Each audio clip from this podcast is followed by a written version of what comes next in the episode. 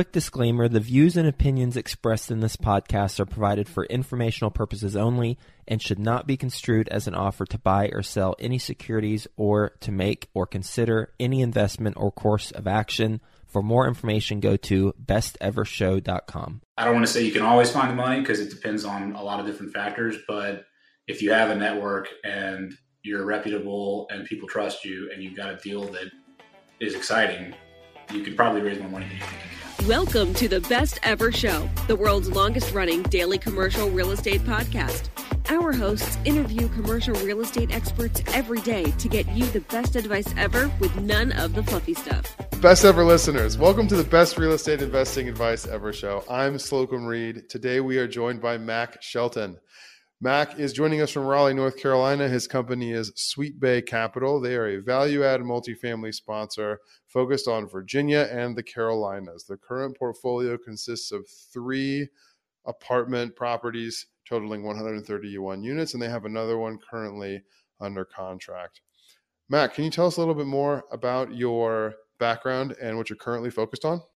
Sure. So, I started out my career in private credit before moving to corporate private equity. So we were doing leveraged buyouts of companies as opposed to real estate, but had been investing in rental properties on the side along with my current business partner for a few years before Sweetbay closed our first deal in 2021. And as you mentioned, we currently focus on value add multifamily in Virginia and the Carolinas. Typically, we're looking at properties between 50 and 200 units and our main criteria is sort of that we're within commuting distance, maybe half an hour of a major population center that's got positive demographic trends, and typically are shooting for at least an 8% stabilized yield on cost. Given those metrics, Mac, let me ask you're the founding partner of Sweetbay Capital. Is that a general partnership with a handful of members, or are you typically the entire GP? Right now, there's two partners in Sweetbay, myself and my co-founder Tucker Thompson, and we're the only GPs in the group. We raised most of our equity from LPs that come from a network we've built up over the years, but we're the sole GPs right now. What is your specialty within Sweetbay? What are your primary responsibilities? We split things up pretty evenly. I think the the biggest difference between my focus and Tucker's is he's typically taking lead on sourcing new deals in Virginia, whereas I usually take lead on the Carolinas. He's from Richmond, I'm from Raleigh, and we have our networks in those states. But we're both underwriting deals, we're both raising capital, and we're both heavily involved in the day to day operations of all of our properties. Gotcha. So most of the responsibilities of a general partnership the two of you are doing in tandem just with your partner more focused on virginia and you focused more on north carolina with acquisitions that's right. We look at South Carolina as well. Our first deal was in South Carolina, but we haven't closed anything there in the last couple of years. We're hoping that 2024 is the year for the next one. There are quite a few markets in those three states. I guess I have two questions here. Are there specific markets within those states that you focus on, and why is it that you picked those three states? I think I'll start with the second question. Our first deal was a student rental investment, and we had invested in student rentals on the side for years before that and had done really well in that space. So when we initially got started, our thought was to look for more student rentals.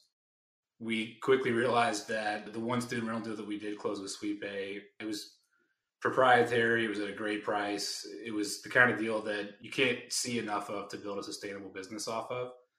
And for us to build a pipeline of student rentals was going to require us to basically look across the entire country, which we tried for a while, eventually realized it didn't really make sense, and decided we needed to focus geographically. And actually, part of that was summer of 2022, we read the best ever apartment syndication book, the Joe Fairless book, and that was pretty instrumental in shaping some of the key strategy tenets that we came to. But one of those was geographic focus and we're fortunate to be from areas of the country that have experienced, like we were talking about before the podcast, some incredible growth over the last 10, 20 years and are continuing to see that. So we lined up, like the best ever book recommends, we lined up probably 40 markets that we thought we might be interested in across the country. Most of them were located in the Southeast. and compared lots of different metrics, whether it was vacancy, new supply, population growth, job growth, all those sorts of things. And the end result of that was a list of four or five. And all but one of those was in Virginia and the Carolinas. So we decided, okay, let's focus on these three states where we have a network already, we know the markets, and we can get really anywhere in those three states by car and back in a day. And that's what led us to focus on those geographies. That makes sense. Three deals currently under management. Have you all gone full cycle yet? We have on our first investment. So it's not in the portfolio today, obviously, right? Because we've full cycle. Our first deal we closed in October of 2021. This was the student rental deal. It was initially 11 units. We ended up adding two more throughout the whole period, but we held it for 15 months. Ended up being a home run deal that really launched Sweetbay and allowed us to keep fundraising and growing. We generated a 77% IRR, basically doubled the equity in 15 months. And we closed that exit in January last year and then closed on two of the three properties that we own today Langdon and Briskwood the following month and 1031 the proceeds into those properties. The entire syndication 1031 over? Yep. Nice. We had to get a unanimous vote. Fortunately, there weren't that many investors in that deal, but we rolled all those proceeds over and raised about another million and a half of equity to buy those 41 units Langdon and Briskwood. And that was really the point where we decided, okay, we can build a viable business out of this. Let's go full time and make this our focus. Nice. The properties that you have currently, now that you're not doing student rentals anymore, when did you acquire them? First, I just say we would still do student rentals. We just haven't found one yet that's really worked for us. But we bought Langdon Square and Briskwood Place together in February last year. So we've owned it for just under a year now and Mount Pleasant Villas, which is 90 units, also in Roanoke, Virginia, we acquired in December. Gotcha. You know, there have been a lot of apartment syndicators, frankly, who have felt like 2023 was just a bad time to buy, especially with the debt issues that we've been facing. Kind of felt like there was a bit of a relief with it, possibly with your December 2023 deal. But a couple of questions here. The first one I should ask, though, is what kind of business plan and returns were you projecting when you acquired these three properties in 2023?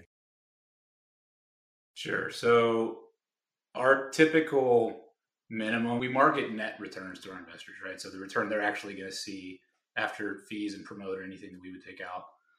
We shoot for a bare minimum 14% net IRR and typically at least 6% average net cash yields over the life of a deal. Our typical hold period is three to seven years. And both of those were in that ballpark. I think Langdon and Briskwood was 14.4 and Mount Pleasant Villas was like 15.6, but generally in that mid teens IRR range. And in both cases, it was very apparent that there was a ton of upside on rents. They're really very different deals in the sense that Langdon and Briskwood were underutilized in the sense that they hadn't pushed rents in a very long time, but it was 100% occupied and they'd been doing well with collections. There weren't delinquency issues. It was a really easy to manage tenant base. Mount Pleasant had less rent upside, still very substantial, but not quite as much as Langdon and Briskwood. But they were, I think, 89% occupied when we went under contract, and collections were an issue. They had no on site staff for a 90 unit property, which didn't make sense. And the tenant base was challenging, still is challenging. We're working through that now. But in both cases, the business plan was to go in, start with exterior renovations, and then move into unit renovations. And we formulate pretty detailed budgets for each unit in every property that we buy. We get hard quotes from contractors for all the work that's to be done before closing. And we rely on our own research and rent comps to figure out what rents are achievable once we've done those renovations, but we also lean heavily on third party property managers in a lot of cases. Actually, in for Langdon and Briskwood, we didn't really believe our property manager when they told us what they thought they could get for rents. And I think we underwrote $100 a month less than they told us was achievable. Turns out they were right, and we're well ahead of what we initially underwrote there. Nice. So, what have the biggest challenges or hurdles been for you with these properties in the almost year and the last few months that you've owned them? It varies by property for sure. I would say Mount Pleasant right now, it's the tenant base. We've made a lot of progress on delinquency. I think we had 13 tenants that were at least $100 a month behind when we closed, and we're at three or four now. So that's moving in the right direction. But we're still working on filling the property with the type of tenant that pays our market rent wants to live with. So that's been a bit of a challenge, and it, it will be until we get through all 90 units there. Langdon and Briskwood, honestly, it's been a lot easier than we expected. We had some turnover early on where we had a, a part time property manager that basically realized that he wasn't going to have the bandwidth that he thought, but he ended up swapping him out, and the guy we've got now is awesome. And we were really pleasantly surprised there with the renewals that we got. We initially budgeted, as we almost always do. Can you tell us a little bit more about that on site personnel and why you needed to change them over? How did you identify that? Sure. We did our unit walks, right, of all 90 units. We talked to a lot of tenants and we could see evidence of trying to be PC here, but just behaviors that were not conducive to a safe and comfortable environment for tenants the kind of thing that would not happen if you had somebody on site enforcing the rules. There was graffiti in the laundry rooms, for example. There was drug use going on. People living in units that weren't on the leases that shouldn't be there. And a big one is just delinquency, right? People not paying their rents on time. And not having someone on site at a property this size with that type of tenant base, I'm surprised it went as well as it did for them. We've made a lot of progress already just having somebody on site for two months. But at a property that size, you really need to have somebody that's on site that can answer to any questions and make sure the rules are being enforced. We also heard from some of the tenants that there was previously on site management. And since they had removed on site management, things had really gone downhill. So that was an obvious indicator that it would have made a lot more sense to have somebody there. We'll get back to the show. But first, some sponsors I'm confident you'll find value in learning more about. A 1031 exchange is one of the greatest tools to build your real estate portfolio. But before you sell your next investment property, if you want to save thousands in capital gains taxes, please give our friends at 1031 Pros a call. Whether you're an individual investor, title company, or real estate agent, 1031 Pros is ready to help you or your clients with their 1031 exchange needs. With over 30 years of experience, 1031 Pros specializes in various types of exchanges like delayed, simultaneous, reverse, and improvement exchanges in all 50 states, all while ensuring your transaction is fast, reliable, transparent, and secure. 1031 Pros has handled over 20,000 audit-free exchanges, and right now, best ever listeners can get $250 off any exchange by visiting my1031pros.com slash best ever. That's my1031pros.com slash best ever to get $250 off today. Have you heard that Mint, the popular personal finance app, is shutting down? If you use Mint, that's bad news. The good news is that there's an even better alternative. Monarch Money. Monarch gives you a comprehensive view of all your accounts, investments, transactions, and more. Create custom budgets, set goals, and collaborate with others. And now, get an extended 30-day free trial when you go to monarchmoney.com slash best ever. Most personal finance apps are clunky and cluttered with ads. Monarch is different. Its intuitive design makes setup, customization, and everyday use simple and easy. Monarch is also the most customizable budgeting app available. You can change your dashboard layout, create custom budgets and notifications, and even invite your partner, accountant, or financial advisor to have a joint view of your finances at no extra cost. Once you try Monarch for yourself, you'll understand why it was named 2024's best budgeting app by the Wall Street Journal. And right now, get an extended 30-day free trial when you go to monarchmoney.com slash best ever. That's M-O-N-A-R-C-H money.com slash best ever for your extended 30-day free trial. Thinking about the value that we can offer the best ever listeners, Mac. Unfortunately, as fun as it is to talk about everything going according to plan, our listeners get more out of learning when things have gone the opposite, not according to plan, and figuring out how they can adapt to similar circumstances. So, why don't you tell us a little bit more about the student rental property? You said you decided to get out of that niche just because it wouldn't scale. But also, you said that you just kind of threw out there that you added two units and it went from 11 to 13. Can you tell us about that? Sure. So This one was a little bit complicated, and I didn't want to bore you with all the details, but basically, we bought 11 units within a build to rent community of about 200 units, where the developers that built the community didn't have the liquidity initially to finish the entire project before selling because it was their second project. So what they did was sell these units off individually. A lot of the buyers were parents of students that went to University of South Carolina. There were also some investors. And I kind of stumbled across this development in 2018. And basically I found a three bedroom that was listed for 130 and was renting for 1600 it didn't seem right. So I called the broker and he said basically that because of the appraisals, where appraisers were only looking at comps within the community, it was difficult for those prices to continue going up. And as a result, the rents continued to grow. They were 100% occupied for almost 10 straight years. And the values people were paying for these just didn't jive with the NOI they could generate. But he told me the five bedrooms were even better because the square footage wasn't that much bigger than the threes, and the appraisals were all based on square footage, but they had two extra bedrooms and they were all rented out by the bedroom. So anyway, Tucker and I bought five of those as personal investments over the following couple years.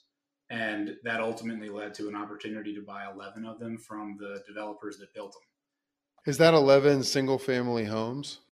Yeah, basically. It runs like an apartment complex and they've got common amenities and things like that. There's an on site manager, but they look like single family homes. They've all got small yards, porches, that sort of thing. So we bought 11, and within a month of closing, we had sold the only two bedroom in that portfolio, which was the smallest and least profitable unit, for I think about 25% more than we paid for it. We actually had it under contract before we closed on the deal and we quickly 1031 those proceeds into a five bedroom, which had a lot more NOI to it. And we did the same thing, moving from a three to a four a couple months later. So that took the total up to 13. Gotcha. I believe you mentioned this already, but with your current apartment portfolio, do you have one manager for all three properties, or are you working with three different managers? We have one management company that handles our current portfolio because it's all in the same market. So all 131 of those units are in Roanoke, Virginia. Gotcha. And we've been working with Greenbrier Management, who does a great job up there. And there's one community manager that currently covers all 131 units. I don't think that would have been doable if we were implementing our value add plans at the same time. Langdon and Briskwood were basically done with the renovations and turnover now, so they are a lot less time intensive than Mount Pleasant Villas. But yeah, so we just have the one manager there, and then we'll be working with a different property management company for the North Carolina deal we're under contract on now. Well, Mac, are you ready for the best ever lightning round? Sure. What is the best ever book that you recently read? So I mentioned the best ever apartment syndication book. I feel like I'd be remiss not to on this podcast, but it really was instrumental in getting us started and giving us a playbook for how to get something like this off the ground.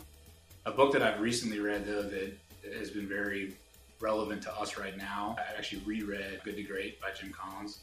We're at a point now where we're thinking about potentially making our first hire and the sort of strategy oriented discussion and advice in that book is really helpful, I think, for businesses at that stage of growth. One thing they talk about is focusing on first who and then what, right? Figuring out who you're going to do whatever it is you plan on doing with before you nail down all the specifics. And that's something that really resonated with me that we're taking into account with considering our first hire. What is your best ever way to give back?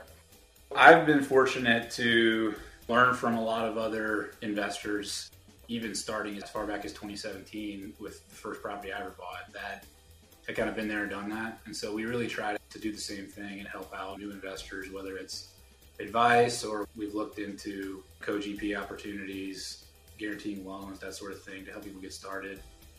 But that's something that has been very helpful for us. So we try to give back whenever we have a chance to do that. Mac, on the properties that you and your partner have acquired, what is the biggest mistake you've made and the best ever lesson that resulted from it? A great question. I might need a second to think about that one.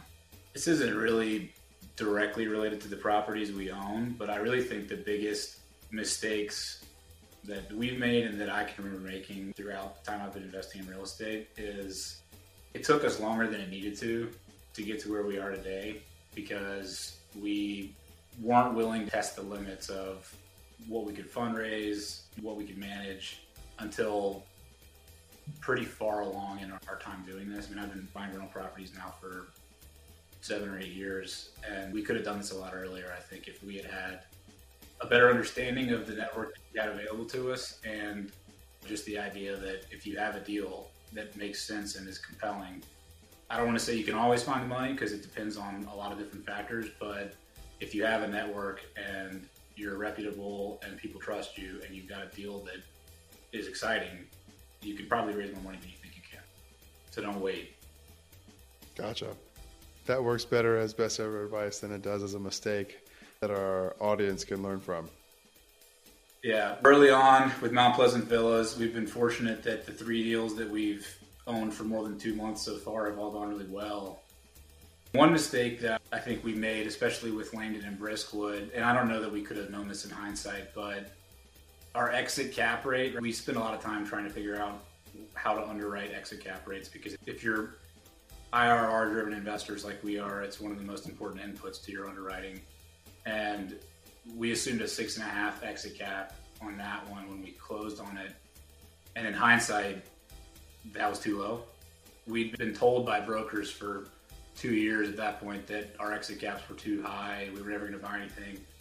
They weren't. They were too low.